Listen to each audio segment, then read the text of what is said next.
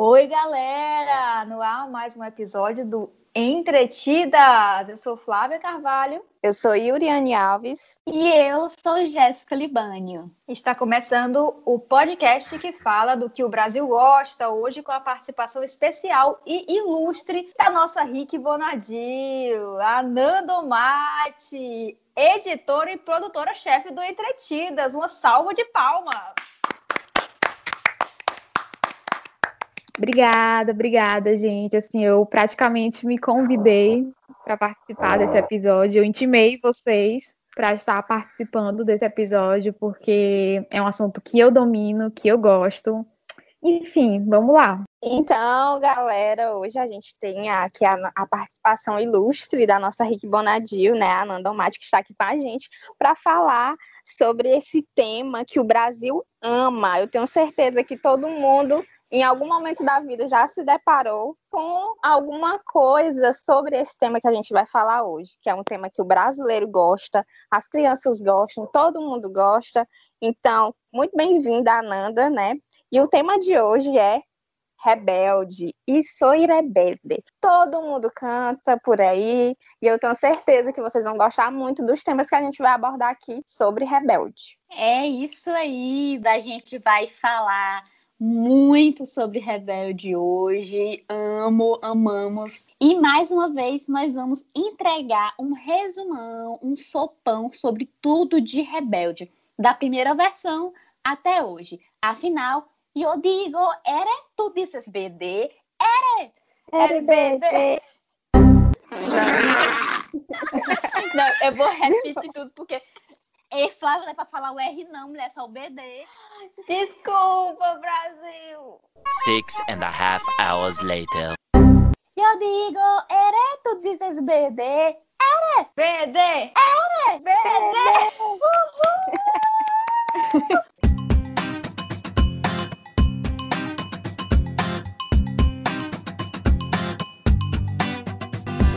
É isso aí, Brasil! Vamos começar explicando, né, esclarecendo para vocês que nós vamos falar desde a primeira versão, certo? A versão de dois mil e dois até a futura versão que está chegando aí, anunciada pela Netflix, para estrear em dois mil e vinte e dois, né? Sendo essa a razão aí da gente estar tá com esse episódio agora, porque a gente já quer começar aí um aquecimento com as primeiras informações que saíram sobre a Rebeldeflix, seria isso mesmo, minhas colegas especialistas, Iuriane e Jéssica? Pois é, de início temos Rebelde Way, que é a primeira versão produzida na Argentina, em dois mil e dois ainda. Depois a gente tem Rebelde no México, que vamos chamar aqui pela sigla mundialmente famosa, R B D. Também vamos falar de Rebelde Brasil, ou Rebeldes, como queiram chamar, né? Que é a versão maravilhosa brasileira. E, por fim, o Rebeldeflix, nós vamos chamar aqui Rebeldeflix, que aparentemente é uma versão compacta e em formato spin-off. Existem ainda as versões produzidas pela Índia, por Portugal e pelo Chile, né, meninas? Isso mesmo, Jéssica. E aqui a gente não vai falar porque, né, são versões que não são tão relevantes para nós, que somos brasileiros, mas vamos falar, sim, da versão brasileira, como tu acabou de falar, né, Rebeldes, ou Rebelde B R, não sei como é que as pessoas gostam de chamar. E essa, falavam sim, R B R. Tem... É, sim. Ai, e também Rebeldes, mas por causa da banda, né? Então, tudo começou há muito tempo, lá na Argentina, com a novela Rebelde Way. Foi lá onde foi plantada a semente deste fenômeno que depois ganharia tantas versões pelo mundo. E a gente está aqui com a maior especialista em Rebelde Way, que já se viu na face da terra. O nome dela é Ananda Mate. Ela se ofereceu para participar do episódio hoje só para falar dessa versão, certo? Então, Ananda, a palavra é sua. Introduza-nos no universo de Rebelde Way. Uh, chegou meu momento! Então, gente, é o seguinte, eu primeiro quero explicar um pouco sobre isso, de eu é, amar a versão de Rebelde Way. Por quê? Eu, como todo mundo, assim, como a maioria dos brasileiros, teve primeiro contato com Rebelde México. E assim, amei, assim, idolatrei, assim... Passei muitos e muitos tempos, é, mesmo depois que o R B D acabou, eu continuava acompanhando eles, a carreira solo deles, a carreira flopada deles. Mas eu tava lá, firme e forte, enfim, tipo, era daquelas fãs que participava de fóruns em tudo. Então, tipo, eu também sei muito de R B D em específico, né? Não só da novela, mas como da banda. Mas aí eu sempre tive a curiosidade, porque eu sabia que Rebelde México era uma... não era do Pedro Damián, né? Que é o produtor, né? De Rebelde, de R B D. Era da Cris Morena. Cris Morena, a escritora argentina famosa por ter é, escrito não só Rebelde Way, como Chiquititas, como vários outros, como Floribela, como várias outras novelas que fazem sucesso aí com suas adaptações. Então, eu tinha muita vontade de assistir Rebelde Way, porque tem vários motivos. Primeiro, porque eu sou cadelinha da Argentina, né, de produções argentinas. Eu sou cadelinha de, tipo, desse país. Eu amo, assim, a, a arte que vem de lá, o jeito, né, que as histórias são feitas lá. Também porque os atores de Rebelde Way são os mesmos de Chiquititas da Argentina, que eu assistia na época em que passava o Rebelde México no S B T. Passava... Não, não era na mesma época, mas assim que começou, né, Rebelde, Rebelde México e tal... O S B T teve uma época que ele passou as Chiquititas da Argentina. E dois mil e sete, era maravilhosa. dois mil e sete, exatamente. E eu acompanhava e eu tipo, já conhecia os atores, já sabiam quem eram eles e tal. Então, por isso que eu tinha vontade de ver como é que eles estavam em Rebelde Way. Pois bem, assim, falando de Rebelde Way, ele é diferente das outras versões, né? Tem até outras, outras versões de outros países que seguem a linha do Rebelde Way, porque são quatro protagonistas e os quatro, né, que formam a banda. É, ele é um, uma série que só teve... Uma novela que só teve duas temporadas, né? Tipo, diferente da Rebelde México, que foram três temporadas, a Rebelde Way só foram duas, porque ao final da segunda foram perguntados para os protagonistas se eles queriam continuar. E eles falaram que não, que não queriam. Ao invés de fazer uma terceira temporada, eles fizeram um filme. Então, depois que teve as duas temporadas da novela, teve também um filme, que era, se não me engano, era Rebelde Way, Quatro Caminhos. Não, R-Way, Quatro Caminhos, né? R-Way era o nome da banda, né? Tipo, no Rebelde é, México, o nome da banda era R B D. No Rebelde da Argentina, a banda era R-Way. Então... Enfim, mais ou menos era isso. E, tipo, eu acho incrível Rebelde Way, porque além dessa originalidade, você percebia uma melhor atuação, você percebia um maior envolvimento com a história que estava ali, que é a história que eu conhecia, né?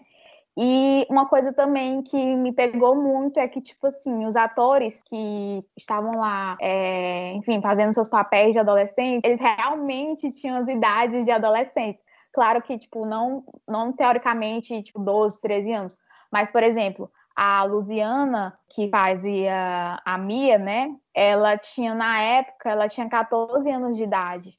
E ela fez quinze anos durante a novela. Então, tipo, ela tinha realmente a idade da Mia. E os outros, tipo, tinham dezoito anos, dezessete, se não me engano, o mais velho tinha dezenove, que era o Felipe Colombo. Enfim, tipo, o Felipe Colombo que era que interpretava o Manuel, né? Que na versão mexicana é o Miguel. Então, tipo, eu gostava muito porque era tudo muito natural, mais natural. Pareciam realmente adolescentes. Parecia realmente um ambiente de adolescentes, um ambiente de escola de pessoas ricas. Não sei, sabe? A vibe era bem diferente mesmo do que, que eu vi em Rebelde México. Basicamente é isso, assim, o que eu posso falar de primeiro momento da novela Rebelde Way. E, Ananda, amiga, é aproveitar oh. o, o teu gancho de, de que tu tava falando dos personagens. Eu vou até aqui expor minha falha. Eu falhei com a Ananda Mate, gente, antes desse podcast, porque a gente começou a reassistir, né? Ela reassistir e eu começar a assistir Rebelde Way no ano passado, no início da quarentena. E eu assisti é, essa versão argentina, até acho que, se não me engano, o episódio trinta. E aí pô, acabei deixando de lado. Mas eu também gostei muito do que eu vi, assim, bem diferente. E, Ananda, tu pode até falar sobre é, uma coisa que eu gosto muito no Rebelde Way, que são os quatro protagonistas, né? Porque a partir do Rebelde México, começou as outras versões, é, também colocaram seis protagonistas, que na original só são quatro. eu gostava mais de quatro. Mas eu até vi uma, uma entrevista do Pedro Damián, esses dias aqui fazendo as pesquisas para esse episódio, de que ele gostava dos quatro, dos quatro protagonistas da versão argentina, mas ele achou que seria melhor, assim, para efeito de banda. Então, eu queria que tu falasse Sim. mais sobre os, os quatro protagonistas, assim, o efeito de, de ser quatro apenas. Isso. Inclusive, eu lembro que na época, né, quando, enfim, eu acompanhava a R B D e tal, eu já tinha acompanhado, né, as entrevistas e tudo mais, e o Pedro Damián falava, né, sobre a, a Maite Perroni, que interpreta a Lupita, falando que ela foi, foi um personagem criado para ela. Na verdade, não é bem assim. Na verdade, o personagem, tanto da Lupita como do Giovanni, né, que são o que formam o, o, os seis integrantes de Rebelde, eles existem em Rebelde Way, só que eles não são protagonistas. Tipo, o, o Giovanni na, em Rebelde Way, ele é o Guido. E, tipo, ele é completamente... Tipo assim, ele é um personagem muito engraçado. Ele tem todo aquela, aquele drama dos pais. Eram pobres, ficaram ricos, depois voltaram a ser pobres. E ele tinha vergonha. Mas ele era muito diferente do Giovanni, porque, primeiro, que ele não tinha talento pra música. Ele não tinha nada a ver, sabe? Era uma coisa meio... Tipo, ele era muito engraçado, inclusive. O personagem era muito engraçado. Eu achava mais engraçado que o Giovanni, porque o Giovanni era uma coisa meio estranha. Tipo, ele era engraçado, ele era muito idiota, mas, ao mesmo tempo, ele tinha lá um talento e ele cantava e ele, tipo, tinha a melhor voz da banda, né? Em Rebelde, não falando de R B D ainda. E a Lupita não era um personagem que o Pedro Damián criou, ele também pegou do elenco de Rebelde Way. A personagem da Lupita era a Luna, inclusive o sobrenome era o mesmo, Lupita Fernandes, Luna Fernandes, né? E a Luna, tipo, enfim, era igual a Lupita, era a mesma coisa, mesmo enredo, tudo, tudo, tudo parecido. Só que não foi para a banda. E assim, falando do quarteto, como a, a, a Iuriane falou, eu também particularmente amo esse quarteto, tipo, eu acho incrível, assim, pra, pela novela, e eu acho é, melhor do que... Assim, não vou falar agora de comparações, mas falando desse quarteto de Rebelde Way, né, a Mia Colucci, que é, é representada pela Luciana Olipato, eu acho que não tem Mia mais perfeita do que a Luciana.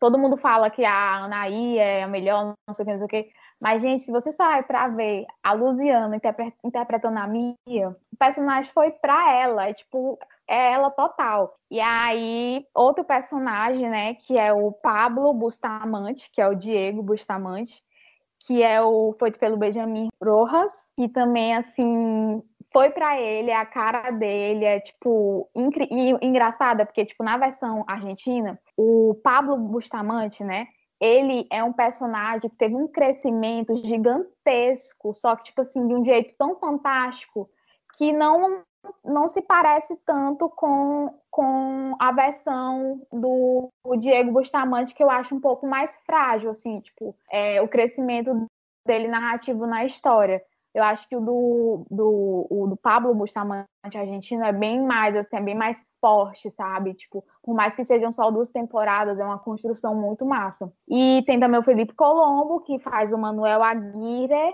né? Que é o Manuel Aguirre, que é o Miguel Arango. É, o Manuel Aguirre é, também é, é perfeito, assim, para o papel.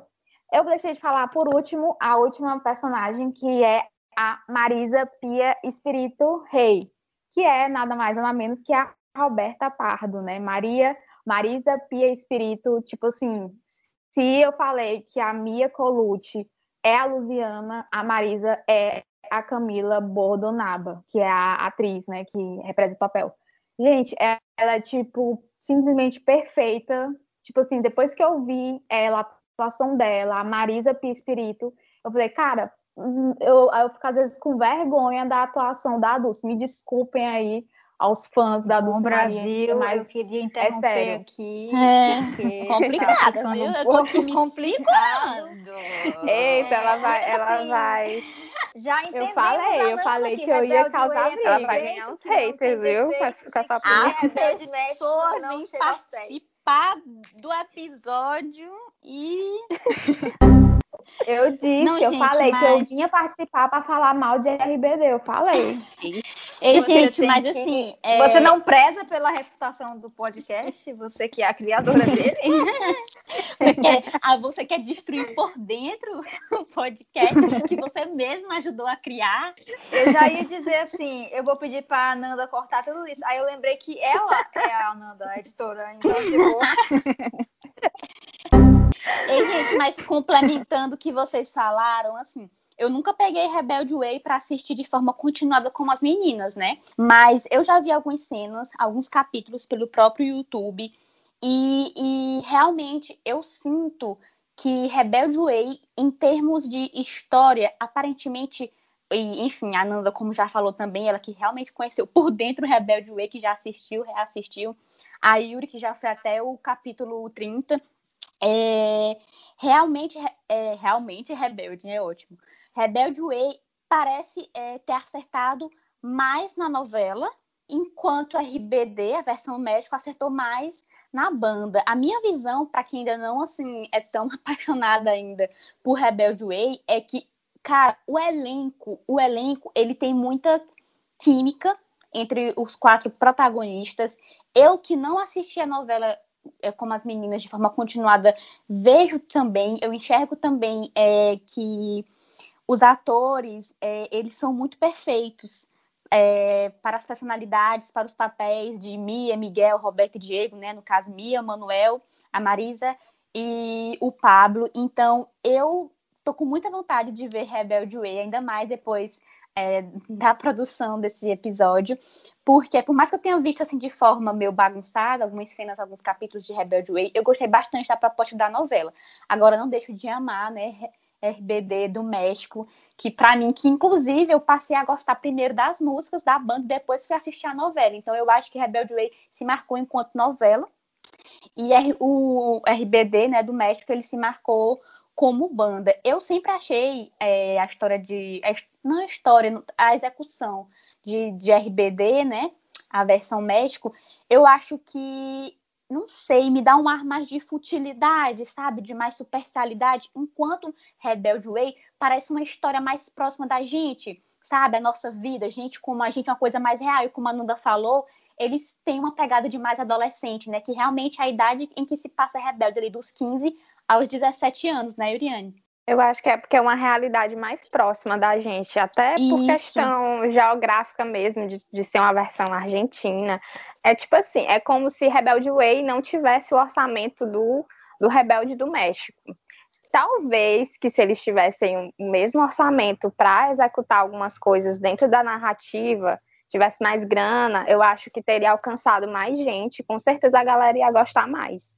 Mas, assim, questão em termos de novela, da narrativa da novela, com certeza Rebelde Way, Rebelde Way é superior a Rebelde do México. Eu acho engraçado é que quando eu assisti Chiquititas com esses quatro atores, né, os quatro protagonistas de Rebelde Way, eu torcia justamente para os casais que se formaram em Rebelde Way. Porque nas Chiquititas era, é, digamos assim, né, a Mia com o Pablo Bustamante, com o Diego Bustamante, né, era a Luciana com o Benjamin, e o Manuel Aguirre com a Marizza, né? Que é o Felipe Colombo com a Camila. E eu achava nada a ver com nada. Então, quando eu vejo, né, que teve uma produção que fez justamente os casais com, quem, com os quais eu tanto sonhei em Chiquititas, que foi Rebelde Way, eu fico, gente, agora sim, mais um motivo para eu querer cada vez mais assistir Rebelde Way, né?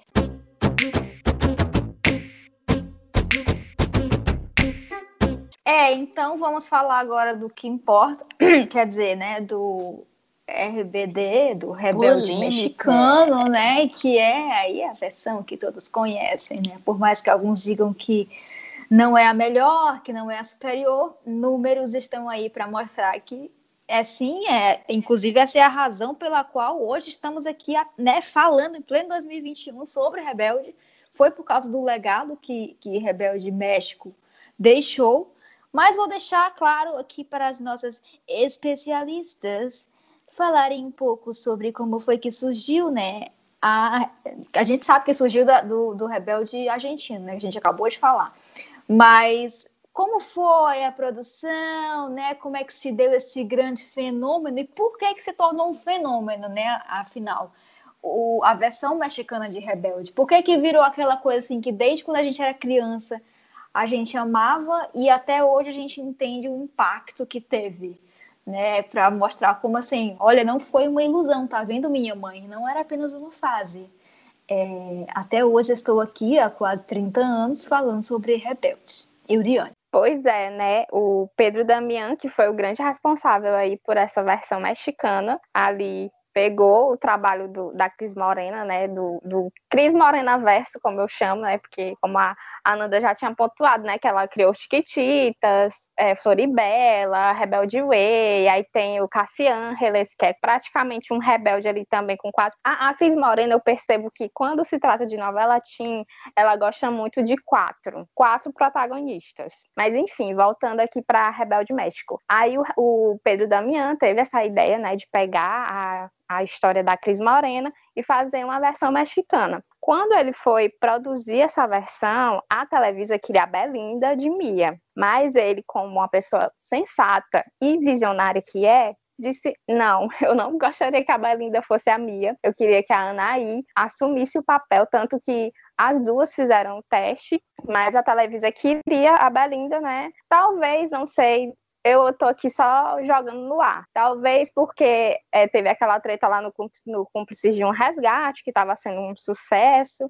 Aí o pai dela tirou a menina da produção e tal. Eles queriam muito ver, talvez, um trabalho de grande expressão da Belinda. Aí o Pedro, que já vinha também de um trabalho de muito sucesso, que era o Clase quatrocentos e seis, que eu acho que, tipo assim, é, o Clase quatrocentos e seis fez a estrada para o Rebelde México correr, porque também tinha esse ambiente de escola, só que era outra realidade, assim, dos alunos, financeiramente falando, né, que era mais periférico, e o, o Rebelde México era mais elitizado, né, como nós já sabemos.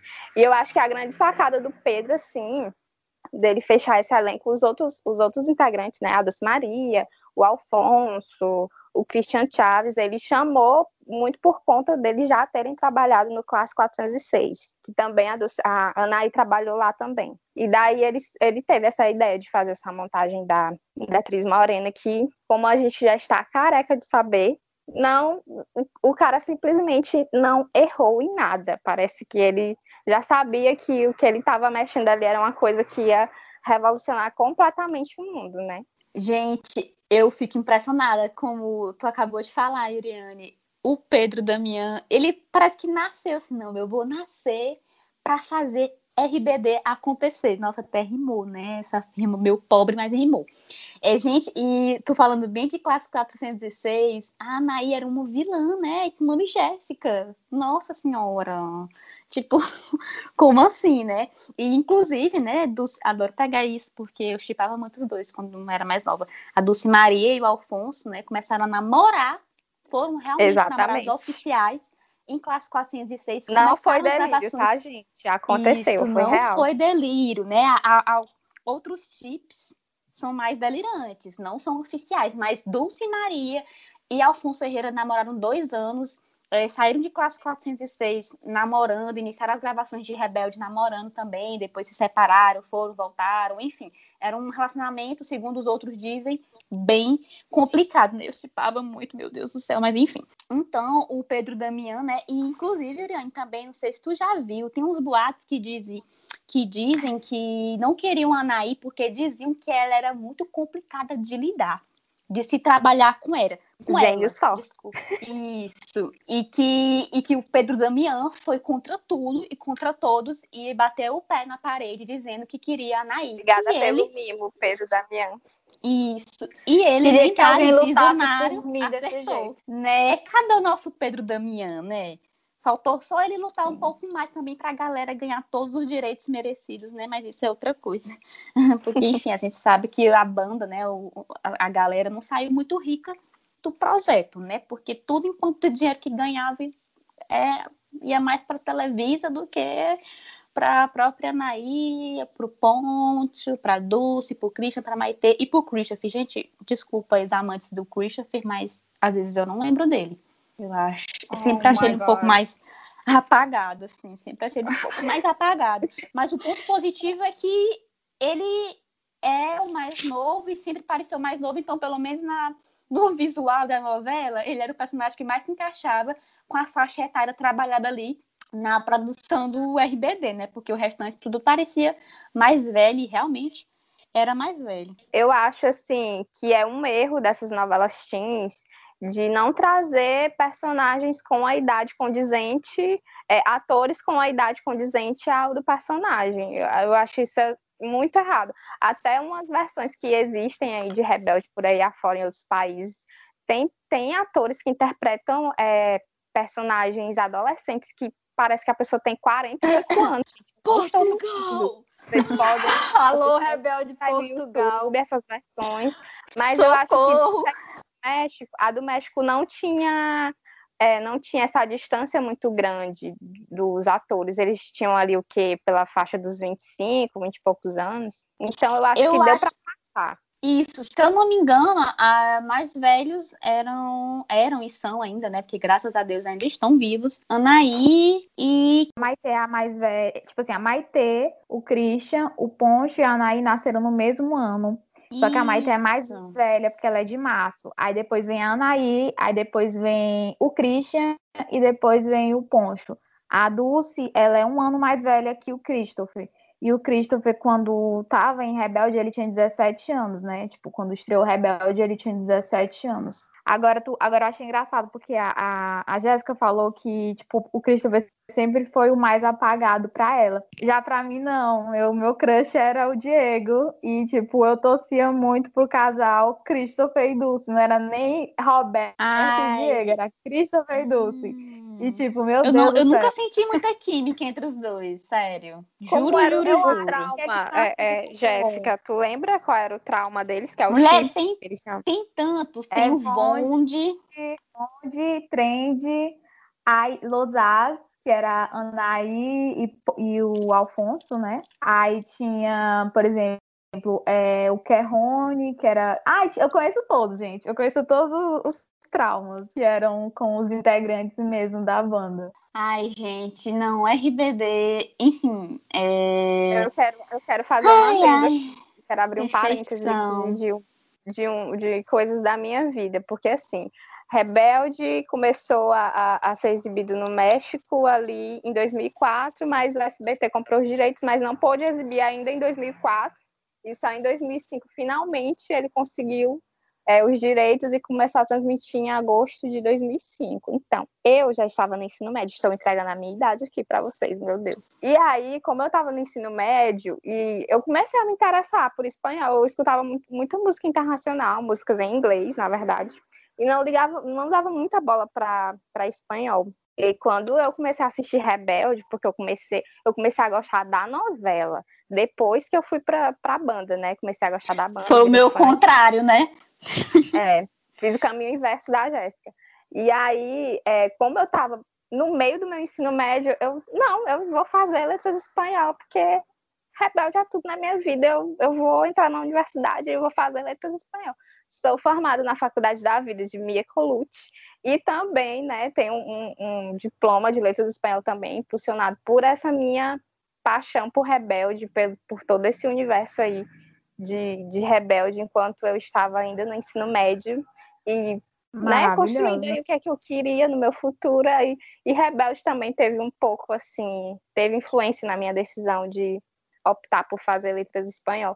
Tem gente que ri, mas, gente, é verdade, é uma realidade, vocês que lutem. Maravilhoso, pois é. Achei tudo. E, gente, falando dessa questão, né, de Rebelde, o ensino de espanhol, né, essa influência nas nossas vidas. Foi um boom, é, né? Justamente. Eu também eu comecei a prestar mais atenção em artistas espanhóis por causa do Rebelde e também por causa da Shakira, diva que eu gosto muito, que eu amo. E eu nunca me esqueço que uma vez eu lá no colégio, né, é, eu acertei uma questão em uma prova que muita gente errou por conta do significado de uma palavra que eu sabia por conta da música Atulado, de R B D. Olha aí, é Rebelde, Rebelde uhum. é tudo, gente. Estão bem. Rebelde também mudando, revolucionando é vidas. com certeza, quem nunca ficava ali colocando D V D, colocava até a legenda em espanhol para poder aprender um pouco mais, né, do espanhol, né? Assim, por mais que a novela tenha sido, né, como a gente já comparou um pouco, uma qualidade não visual, mas de roteiro, é, mais paia, por exemplo, do que Rebelde Way, né, a primeira, mas a gente não pode negar que foi e continua sendo um fenômeno mundial que quebrou bastante recordes, né? Inclusive, é, tem, tem um deles que eu acho muito bacana, até de meio que jogar na cara das pessoas, às vezes, que, que os ingressos de alguns shows do Rebelde é, se esgotaram mais rápido, por exemplo, do que dos Beatles, que também é um fenômeno mundial que foi e continua sendo um fenômeno mundial ainda maior do que a R B D. E olha só, a R B D conseguiu é, quebrar esse recorde, né? Recorde, recorde. Não que eu não gosto de Beatles, mas estou só colocando, né, para jogar na cara das pessoas que dizem que Rebelde, que R B D é passado, é fase, é besteira, passou. Não, amigas, não passou, que como as meninas disseram, estamos aqui em dois mil e vinte e um gravando um episódio sobre R B D.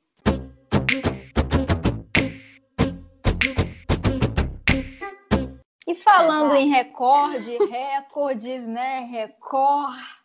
Nós Ui. temos aí o quê? Chegou a hora de falar da versão. Chegou é, a minha vez. E na, na, na, na, na, na. É isso mesmo. Ai, que ruim. Ai, meu Deus. A versão brasileira de Rebelde. Olha, a versão brasileira vocês... de Rebelde da Record, de Bispo vocês... Macedo. Que são jovens que começaram a assistir Rebelde, R B D, por Rebelde Brasil, Rebelde, seja lá como vocês foram, e acham que é melhor, melhorem, por favor, porque, assim, quando é, R B D, né, eu, eu tinha os meus onze anos, e aí, quando foi, quando estreou Rebelde Brasil, eu acho que foi dois mil e doze, né, por aí, passava em dois mil e doze, né, era até ano de Enem, aí eu não assisti... Foi, é, estreou em dois mil e onze e terminou em dois mil e doze, foram Isso. duas temporadas. Aí eu não assistia muito por conta dessa questão de Enem, vestibular, mas eu parei um tempo pra assistir, gente. Claro, só pra criticar, né, gente? Mas pra ficar comparando ali. Mas mesmo tentando, até eu tentando ser imparcial, fora dessa crítica, ô, gente, ô, gente... Gente... Não era muito boa, não, viu? Pelo amor de Deus. Não, e o pior ainda... Desculpem, o pior ainda é que... Eu não sei nem como é que foi tanto sucesso, mas é aquilo, né? Cada público, né? Cada jovem, cada geração, né? Mas não Eu acho aí... que foi mais... Foi mais no sentido... Pelo menos pra mim, foi uma expectativa gerada... Que, que só, meu Deus, só serviu para eu quebrar minha cara, porque foi um negócio assim, primeiro porque tiraram aquela abertura que para mim era a marca do, da, de Rebelde, seja no Rebelde Way, seja no Rebelde de México, era aquela introdução, que tipo tinha uma mensagenzinha em preto e branco para começar o episódio, né? E no Rebelde Brasil, eles aboliram essa prática, eu fiquei, gente, como assim? Tipo assim, era uma mensagem meio de reflexão, de motivação e tal. Eu achava isso muito massa em Rebelde. E no Rebelde Brasil só entregaram uma versão assim, bem mais do mesmo, bem ok apenas, nada de extraordinário. Fez sucesso? Fez porque a marca é rentável. Até se fosse uma, uma versão assim, como existem tantas por aí, a galera ia assistir. Não quer dizer que eles ganharam...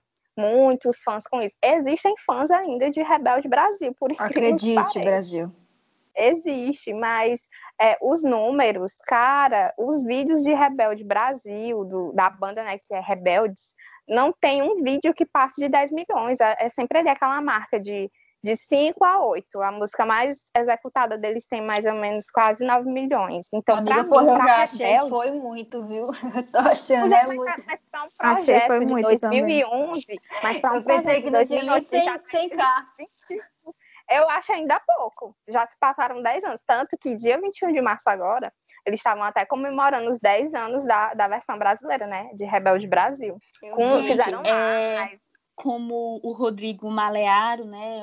Tô até fazendo aqui quase uma divulgação dele gratuita aqui. Anjo supremo. Beijo, Rodrigo. Se um dia você escutar esse podcast, saiba que eu sou muito... Maravilhoso você. Ele é especialista, gente. Meu Deus do céu. Conteúdos incríveis.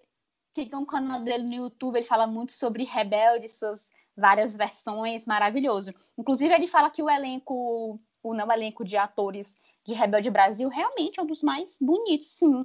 Mas falta talento, faltou talento, né?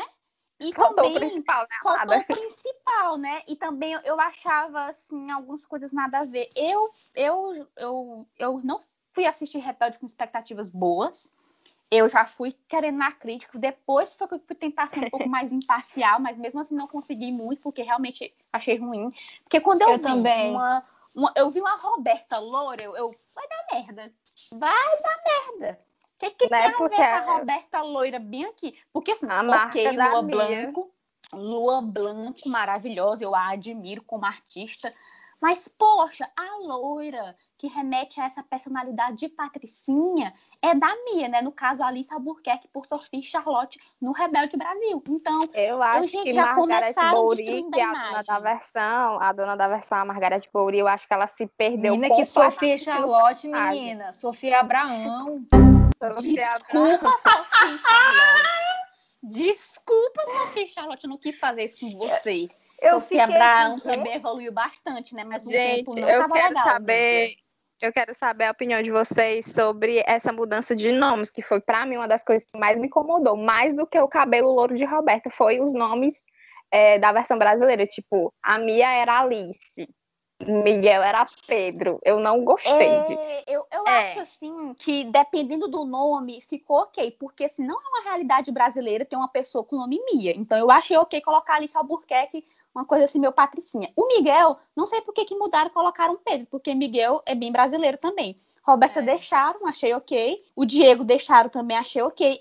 Eu achei nada a ver botarem Carla pra Lupita. Por que que eu não colocaram outro nome? Sei lá, Mariana, não sei, Luciana. Outra coisa, sabe? Luciana. Inclusive, eu acho nada a ver é, Lupita com a, com a Mel, né? Com a atriz que fez a personalidade da Lupita, né? Que é a, é a, a Mel Francoviac. Muito e bem. Que agora é esposa de Rodrigo, sobre... de Rodrigo Santoro. Santoro, é, só sei isso, lá. Assim, tipo, nada demais, Brasil. Só isso que ela conquistou, assim, o, o mais alto desejo do brasileiro. Só isso, nisso nada mais. Aí ela, nisso aí ela acertou. E ela também... Não, e ela também, assim, eu, eu curto ela, eu gosto dela como artista, só que eu acho que ela não... Ela não casava com a personalidade de Lupita e nem com a proposta de Rebelde Brasil de uma forma geral, porque, pra mim... Ela era a que parecia mais velha, muito mulherão já. É aquela mesma questão do Rebelde México, só que piorada, com relação à idade, sim, à aparência, sabe? E aí, o, o Giovanni também, não sei porque que mudaram pra Tomás, que é o que foi feito pelo Chai Suede, né? Também é, não vi motivo. Na versão mexicana já tinha um Tomás, que era muito amigo do Diego, e ele... Isso, e a menina, aí ficou... Mourinho optou por Tomás e ficou, tô te dizendo, completamente perdida no personagem. Ficou muito confuso, tanto que no início eu ficava me perguntando, será que ele tá fazendo a personalidade mesmo do Giovanni ou do Tomás, ou vai ser uma mistura? Mas pensando como um elenco de seis protagonistas, ainda mais para uma banda posteriormente, é para ser o Giovanni, né? Mas aí ficou essa confusão de nomes, né? Entre ele Tomás, não foi nada Giovanni, Giovanni. Personalidades, foi uma coisa assim bem confusa. Tinha ainda os mesmos problemas, assim, que eram abordados nas outras versões, de alcoolismo, drogas, enfim, dramas do jovem, em geral. Mas só que eu achei que eles não conseguiram transmitir a essência da mensagem que eles estavam passando. Eu acho a, a narrativa do Rebelde Brasil muito problemática, as cenas são muito ruins, principalmente umas cenas que tinham muito ali na escola, naquela... nos cenários da escola, que era uma cena de escada, que parece que uma... Ave Maria, que meu Deus, a vergonha ali. ali. Meu Deus, são aquelas cenas, pra mim, cara, você me deu um murro, mas não me mostra aquelas cenas, porque são me incomoda demais. São cenas difíceis de assistir. Demais, cenas... demais. Meu então, Deus eu, eu queria... Rebelde Brasil, só pra fechar, Rebelde Brasil, pra mim, foi uma sequência assim, de erros. erros. Erros na banda, erros na narrativa, erros na, nas escolhas de personagem. Não vejo nada de positivo. Pode ser que tenha, pode ser que tenha, mas eu não consegui enxergar. Fomos bem parciais nesse quesito Rebelde é. Brasil, né? Só não, teve é. que ter, eu acho que tiveram pouquíssimos acertos, mas realmente noventa e cinco por cento a noventa e nove por cento de erros e confusões nesse Rebelde Brasil. É, é, eu, eu acho que... que não teve nenhum acerto mesmo, eu acho que foram somente erros, tá? Muito complicado, assim, as cenas do Diego com a Roberta é uma coisa, assim, de, de dar dó, é uma coisa de dar dó, tá? É, são uns diálogos, assim, que superam, beiram as raias do ridículo, né? Chata, antipático, patricinha, mal educado, eu te amo. Aí começa a se beijar. Não, gente, não tem a mínima condição. Gente, é porque assim, Rebelde Brasil é muito Record. Não tinha como ser bom. Não tinha como ser bom. Esses diálogos que, tipo, eu não sei, parece que é uma coisa da Record que eles não têm, de certa forma, uma respiração ou, tipo, um time pra um personagem falar e o outro falar depois. Eles falam, tipo, não sei, a edição é muito tosca, é uma coisa muito rápida e você fica meio, meu Deus. Eu não sei se é porque a gente tá muito acostumado também a assistir novela da Globo, enfim. Mas, tipo, comparando é, a novela Rebelde Brasil com as novelas né, Rebelde México, tipo, você vê, tipo, uma diferença grotesca também em relação a isso, a esses cortes de falas. Então, por isso que sai uma coisa muito tosca. Então, eu tô, eu tô na mesma opinião aí de vocês, de que eles não acertaram em nada, assim. Acho que não tem nada de bom. É, que saiu dali, nem, tipo, a galera fala, ah, tem um Chay, o Chay foi revelado ali. O Chay não foi revelado ali, o Chay, se eu não me engano, ele saiu do Ídolos, da Record. Foi do Ídolos. Foi e do ele Ídolos. Já negou. Isso. E ele já negou várias ele, vezes, ah, é. Mas, meu querido, nossa, você viu do no prato que ele comeu. Não é porque ele pois não é, ganhou, ele, ficou, ele foi pra mais. Final, parece, mas não ganhou. Aí, por isso que ele não fala que veio de lá, entendeu? Se ele tivesse ganhado, ele falava, ah, eu vim do Ídolos. Mas sabe por que que eu disse noventa e cinco a noventa e nove, não dê cem por cento pra coisas ruins? Porque tinha, uma, tinha, tinha umas músicas que não eram da banda Rebeldes, que faziam parte da trilha sonora que eu gostava, que era de Janeiro a Janeiro, da Roberta Campos e o Nando Reis, tinha Medo de Amar, da Adriana Calcanhoto, tinha Desculpa o Auê, pela Luísa Posse. Então, tinham umas músicas, tinham umas músicas nacionais que eram bacanas, mas aí quando você pegava as músicas em si, da banda... É, é, era uma coisa, assim, muito ruim, né? Eu, até hoje, eu tenho vergonha pela Lua Blanco, por ela ter sido obrigada a ficar cantando e performando a carta me sentindo feito nossa, é muito ruim essa versão da Cat, meu pai do céu. Por favor, por favor. Tu me lembrou uma coisa que eu acho engraçado, porque, por exemplo, em Rebelde México, a trilha sonora, tipo, tinha, é, assim, umas músicas e tal, é, que eram de outras bandas, inclusive, eu, eu também sou dessas que, tipo, a parte de Rebelde foi conhecer um pouco mais o mundo é, de músicas em espanhol, então, tipo, é, enfim, várias bandas que tocavam lá, mas era muito mais voltado pra trilha sonora da banda mesmo em si, então, acho que, tipo... Casou muito também essa, o, o sucesso, claro, de todos os outros méritos, mas o sucesso muito do R B D é porque eles persistiam muito nas músicas da banda R B D. Então, tipo, a trilha sonora de muitos era da, da própria da banda e tal. Por exemplo, eu comparando com Rebelde Way, Rebelde Way tinha também a banda, mas eles usavam muito músicas da época. Tipo, muito músicas daquela época do, de rock internacional. É até bem legal, assim, escutar, porque, enfim, é bem nostálgico, é uma época que a gente viveu. Mas em Rebelde México, não, eles já, eles já enfocavam bem mais nas músicas da banda, então eles meio Mas... que é, vendiam muito mais a banda, a banda R B D do que, por exemplo, Rebelde Brasil, que, tipo, tinha uma trilha sonora nacional toda por trás, além da das músicas da banda, né? Tipo, é como se fosse... Não, não desse tanta importância pra banda. Não sei. Rebelde México, eles ainda, eles ainda colocaram outras músicas de cantores diferentes, mas assim, muito no começo, enquanto ali ainda estava naquele negócio da formação da banda. Tanto que tem é, Por Besarte, tem Amo. Nada Para Sempre, do ah, Luiz Fonsi, maravilhoso. E depois não, Luiz depois Fonsi, que a banda emplacou aí que foi cem por cento só R B D, mas eles, assim, era um caso assim, muito atípico eles colocarem. Eu também concordo com a Ananda nesse sentido do, do, de que Rebelde Brasil, eles não insistiram nessa coisa da, de colocar a trilha das músicas da banda. Será que foi um erro das outras versões, além de Rebelde México, ou foi sensatez? Vendo que quem tinha mais potencial vocal para ser banda mesmo, Rebelde México, né? Porque o Pedro Damián, como uma pessoa certeira, visionária que ele é, ele, não, essa, essa banda aqui vai fazer realmente sucesso. Enquanto, por exemplo, Rebelde Brasil, já se percebia que não ia ficar muito legal, né? Não sei se foi erro ou foi realmente uma sensatez por parte da produção da novela, é, da produção do projeto como um todo, não colocar essas músicas dos rebeldes na própria novela, né? Só a Lua... Não, é, a, o Chay e a Lua Blanca, que eram atores, a Sophia Abrahão arranhava ali um pouquinho, né? Arriscava um pouquinho ali, mas nas, no geral, enfim. Inclusive, eu só vim saber depois, eu acho, bem na met- de, da metade, quase pro final da novela que estava passando aí, que tinha a banda, porque foi tão fraca a questão da banda que só mesmo quem realmente era muito fã que eu acho que acompanhava a banda.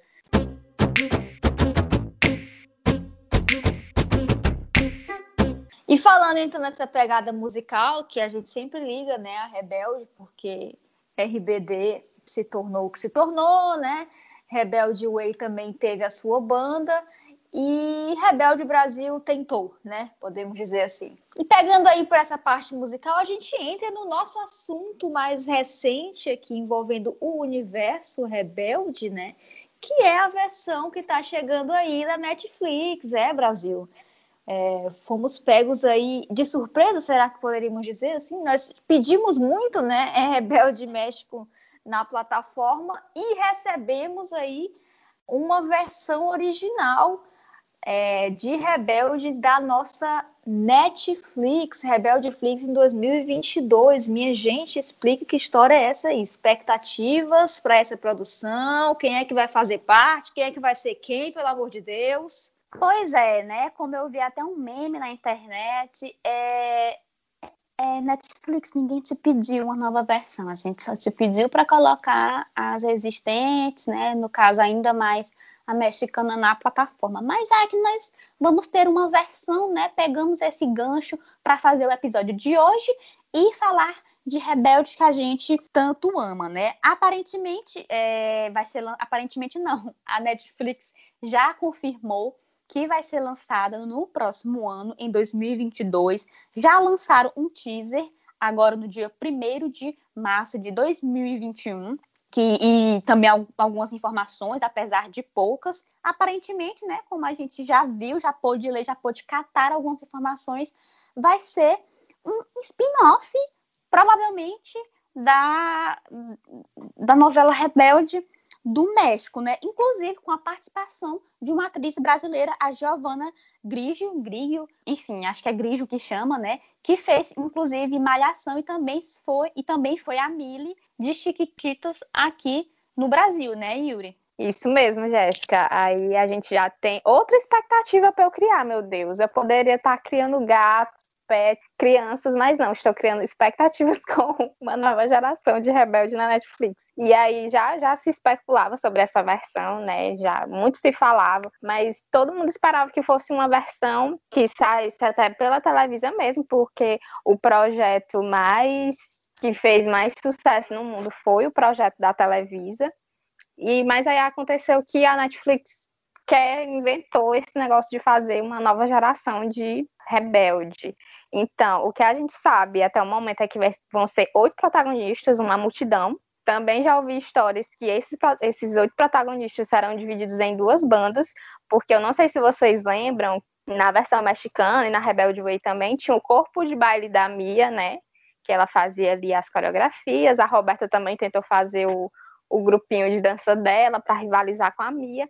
E aparentemente, né, pode ser que eles, eles é, incluam isso na narrativa, mas pelo que eu estou percebendo e algumas espe- especulações dão conta, que vão ser é uma, ba- uma batalha de bandas, vai ser uma batalha de bandas, né? Por isso que são oito protagonistas, e desses oito protagonistas, a grande maioria deles já mexe com música, o que, né? Eu já ouvi é, alguns desses protagonistas que são, deixa eu pegar aqui, porque, né, gente, oito pessoas não é pouca gente.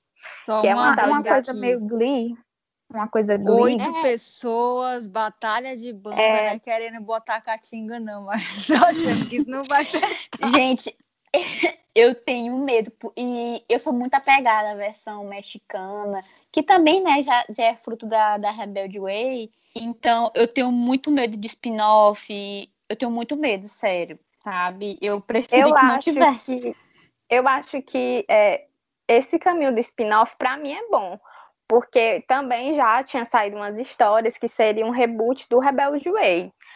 Eu gostei, assim, se fosse um reboot, eu ia gostar, porque finalmente a galera ia conhecer uma versão de Rebelde com quatro protagonistas apenas, né? Que todo mundo está acostumado com seis. Aí me vem a Netflix e vai fazer um spin-off com oito, mas enfim.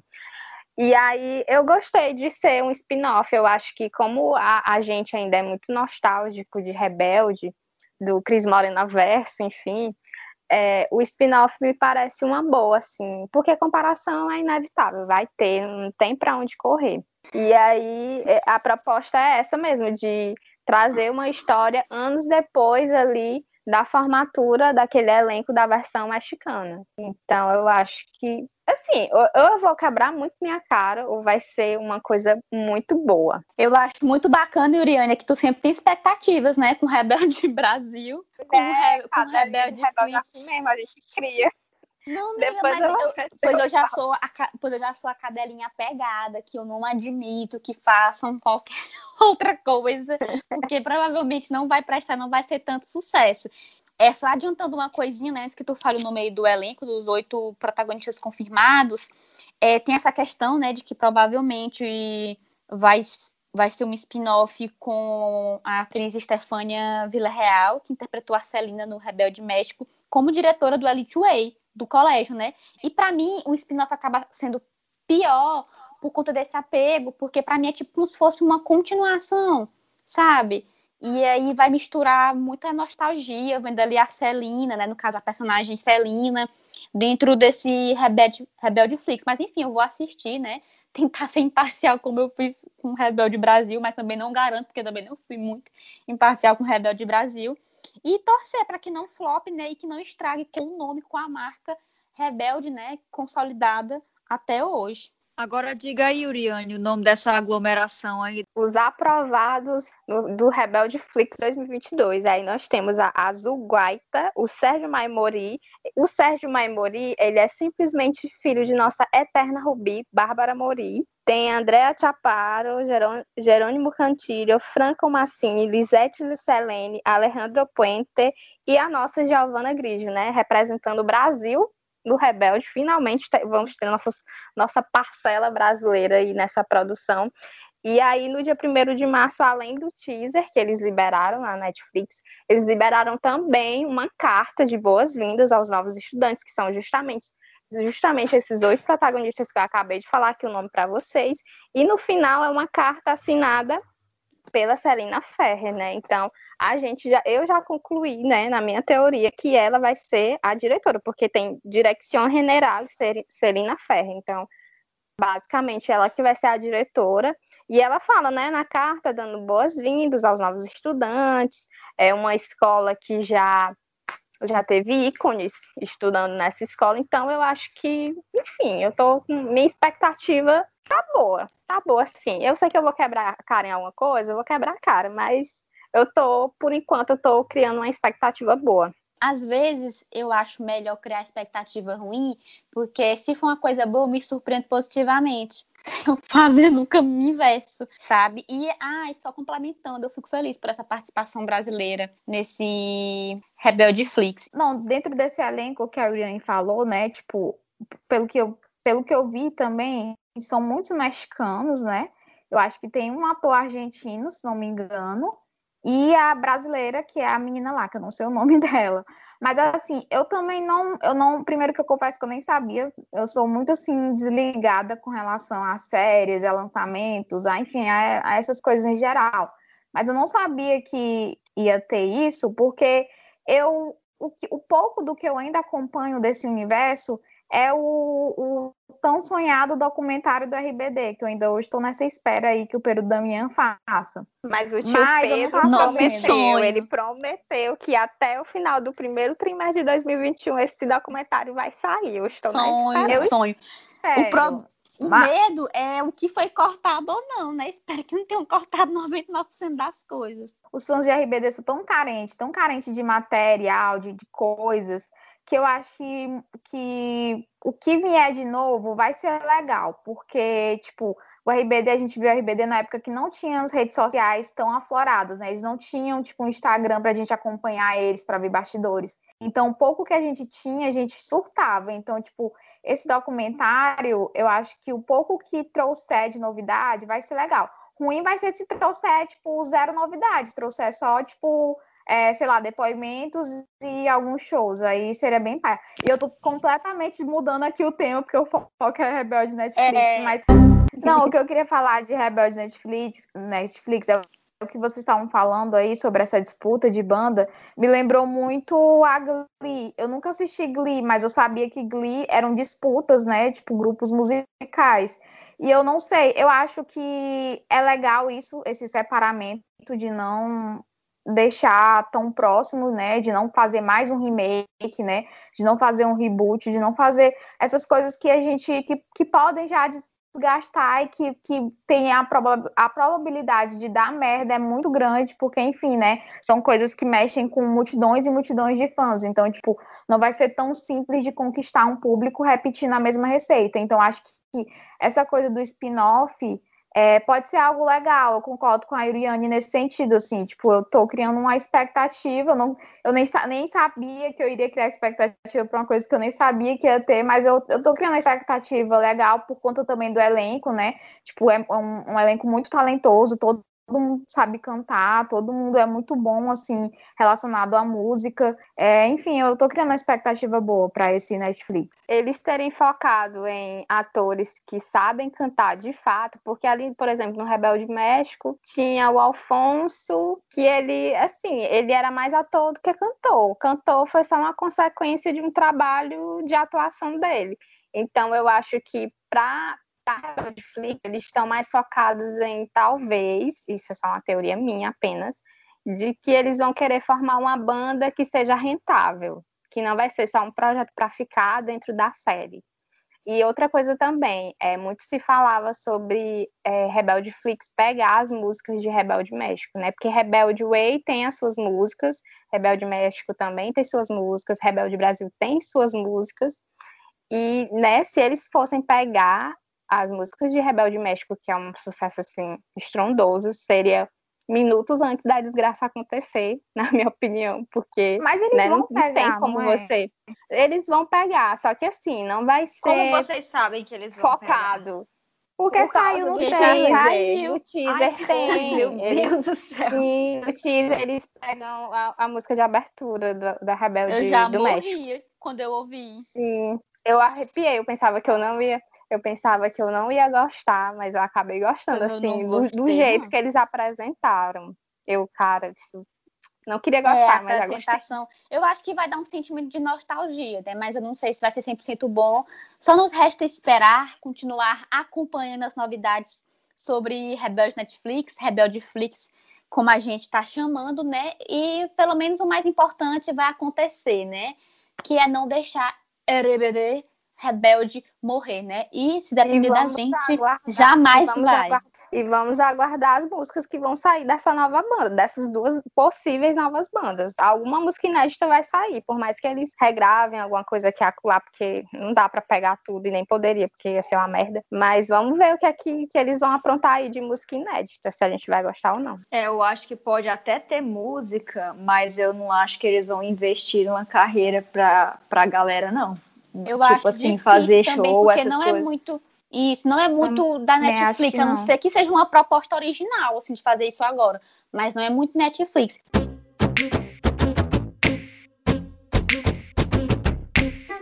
Bom, gente, e com isso, então, a gente finaliza, por enquanto, né, o nosso sopão, o nosso debate sobre Rebelde. É, só deixando claro para vocês que, assim, é um assunto que rende muito, a gente gosta demais de falar. E são anos e anos de história, né, então...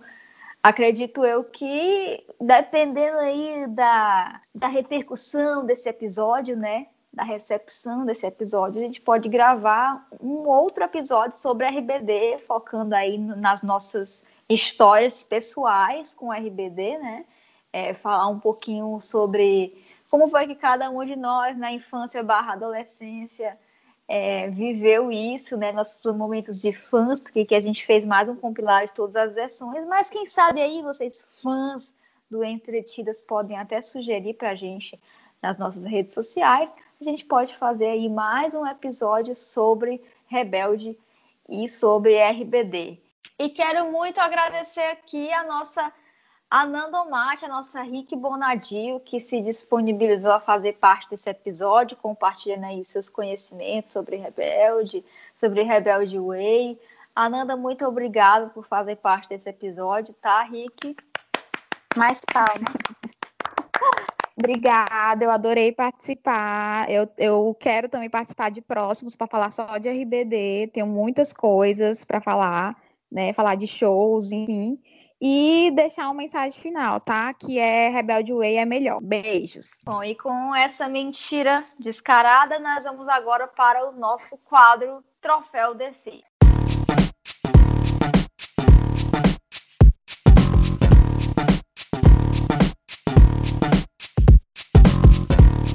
Então vamos agora, Brasil, para os nossos quadros. Chegou o momento de escolhermos o Troféu Dercy. É isso mesmo, vocês escolheram o novo nome do nosso quadro, da nossa premiação, das indicações da quinzena, se chama Troféu Dercy.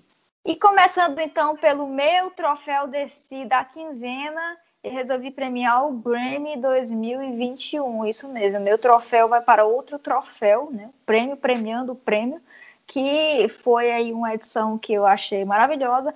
Assim, na verdade, eu não acompanho tanto, assim, né, o Grammy. Eu já acompanhei mais essas premiações quando eu era mais jovem, mas eu gostei muito do Grammy esse ano por ele ter premiado artistas que eu adoro, como, por exemplo, Harry Styles, Dua Lipa, Billie Eilish, tudo bom?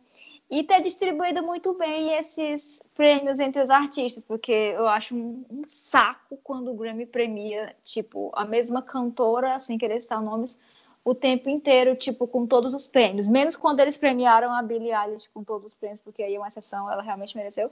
Mas o resto, eu acho muito chato, tipo, parece que eles não sabem distribuir os prêmios entre a galera, sempre eles escolhem um nome para ganhar todos, e o resto fica lá sentado comendo salgadinho. E esse ano eu achei diferente, achei, inclusive, super justo, né, que nosso Harry, nosso príncipe Harry Styles, finalmente ganhou o seu Grammy, então o meu troféu desse vai para o Grammy dois mil e vinte e um, finalmente justo. E o meu troféu desse vai para o E P, o E P, enfim, para o álbum Revelación, da Selena Gomes, o tão esperado álbum É, em, espan- em espanhol, que a Selena finalmente gravou, né, produziu e é, estreou recentemente. Eu gostei bastante, eu como cadelinha fã de Selena Gomes, gostei muito. É um, um álbum em espanhol, um E P em espanhol, com sete faixas, com participações muito boas. Tem uma ressalva aqui e acolá, no máximo em duas músicas, mas no geral eu gostei muito. Então, beijos, Selena maravilhosa. O meu troféu Dercy de hoje, desse episódio, vai para você e essa sua produção em espanhol. Ah, e abrindo parêntese, o clipe de Baila Comigo foi gravado no Ceará. Tem uns estereótipos? Tem, mas esse pano eu vou passar para Selena, porque ficou muito bom o clipe. Chocada, não sabia disso. Eu sabia, eu amo. Vai, Iuriane. Pois é, gente. Continuando o troféu Dercy, o meu troféu Dercy deste episódio vai para a reprise da Globo. Ainda não está confirmada? Não está confirmada. Eu que estou criando expectativas. Esse é o episódio que eu mais estou criando expectativas. Então, eu vou aqui soltar logo todas as minhas expectativas. E, assim, por conta da pandemia, né, que tá o caos de novo, a Globo parou todas as suas produções inéditas mais uma vez. E aí, vamos de reprise, né? A, a Globo tá fazendo uma grande merda, mas eu não vou entrar muito nesse assunto aqui, não é o momento.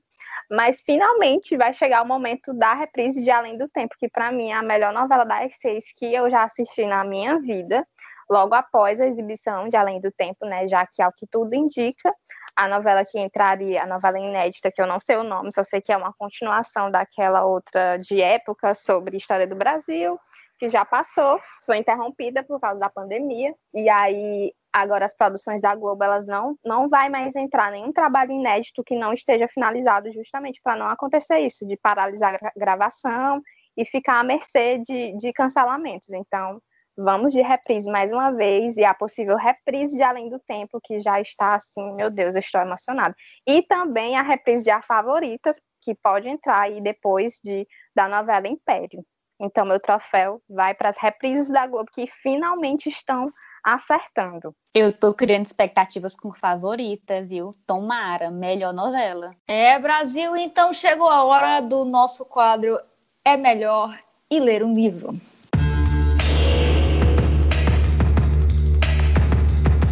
E o nosso Melhor Ler um Livro desta quinzena simplesmente vai para as nossas opiniões sobre Sara e o finado G três no primeiro episódio deste podcast, porque nós já mudamos de opinião, né, sobre essa participante extremamente problemática, assim como todo o Brasil que torcia para ela. É impressionante como a mulher, depois que ela falou, né, que gostava de um certo político aqui do nosso país, né, é, foi cada vez mais se revelando, né? As máscaras foram cada vez mais caindo. E na primeira semana de B B B, eu não fui com a cara dela. Eu não gostei dela. Achei ela bem fofoqueira ruim, bem leve trás. Depois dei uma chance por causa do G três.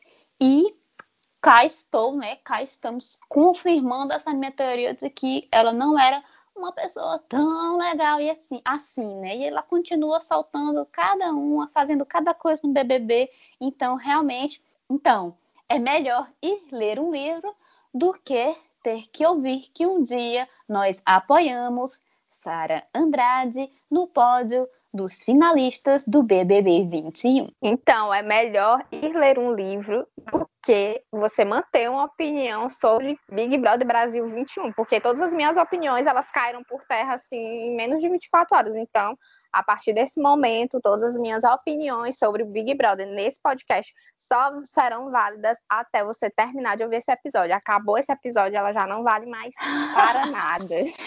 Então, bem lembrado. Exatamente. Sim, eu tô assim, só... Meu Deus, eu estou me sentindo na cilada do molejo. Não era amor, era cilada.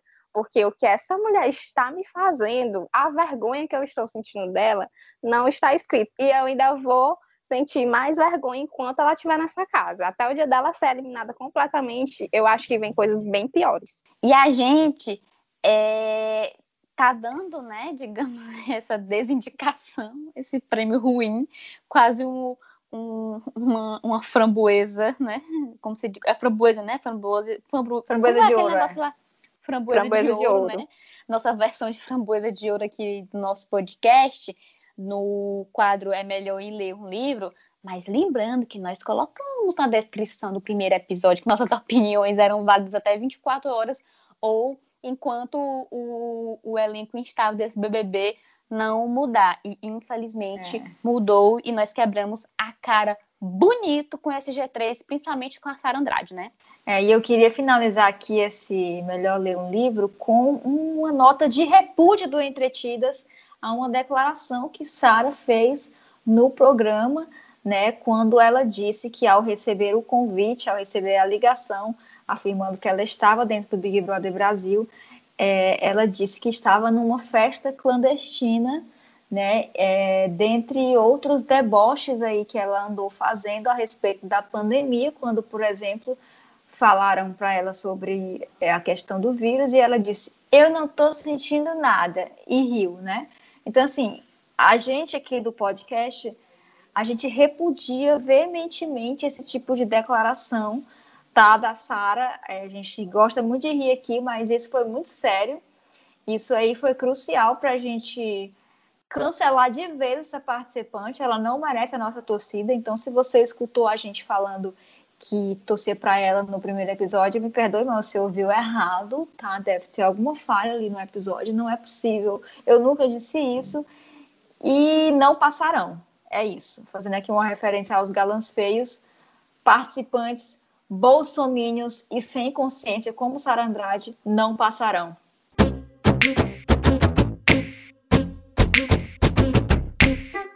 E é assim, gente, com esta mensagem de conscientização, com esta mensagem séria, que esse podcast maravilhoso finaliza aqui mais um episódio, tá? Esperamos que vocês tenham gostado bastante. Não esqueçam de seguir a gente nas nossas redes sociais. Esse podcast é uma produção da Malamanhadas Produtora. E não se esqueçam, sigam nossas redes sociais, no Instagram, no Twitter, e você pode nos encontrar pelo arroba Entretidas Pod, Entretidas P O D. Não tem erro. Deem suas críticas, suas sugestões, é, seus elogios ou não. Enfim, interajam com a gente. É isso. Um beijão e até a próxima. Tchau, tchau, beijo. Tchau, beijo. Eu digo, eu digo essas vezes. Bede. Bede. Bede. Deu tudo errado de novo, vai.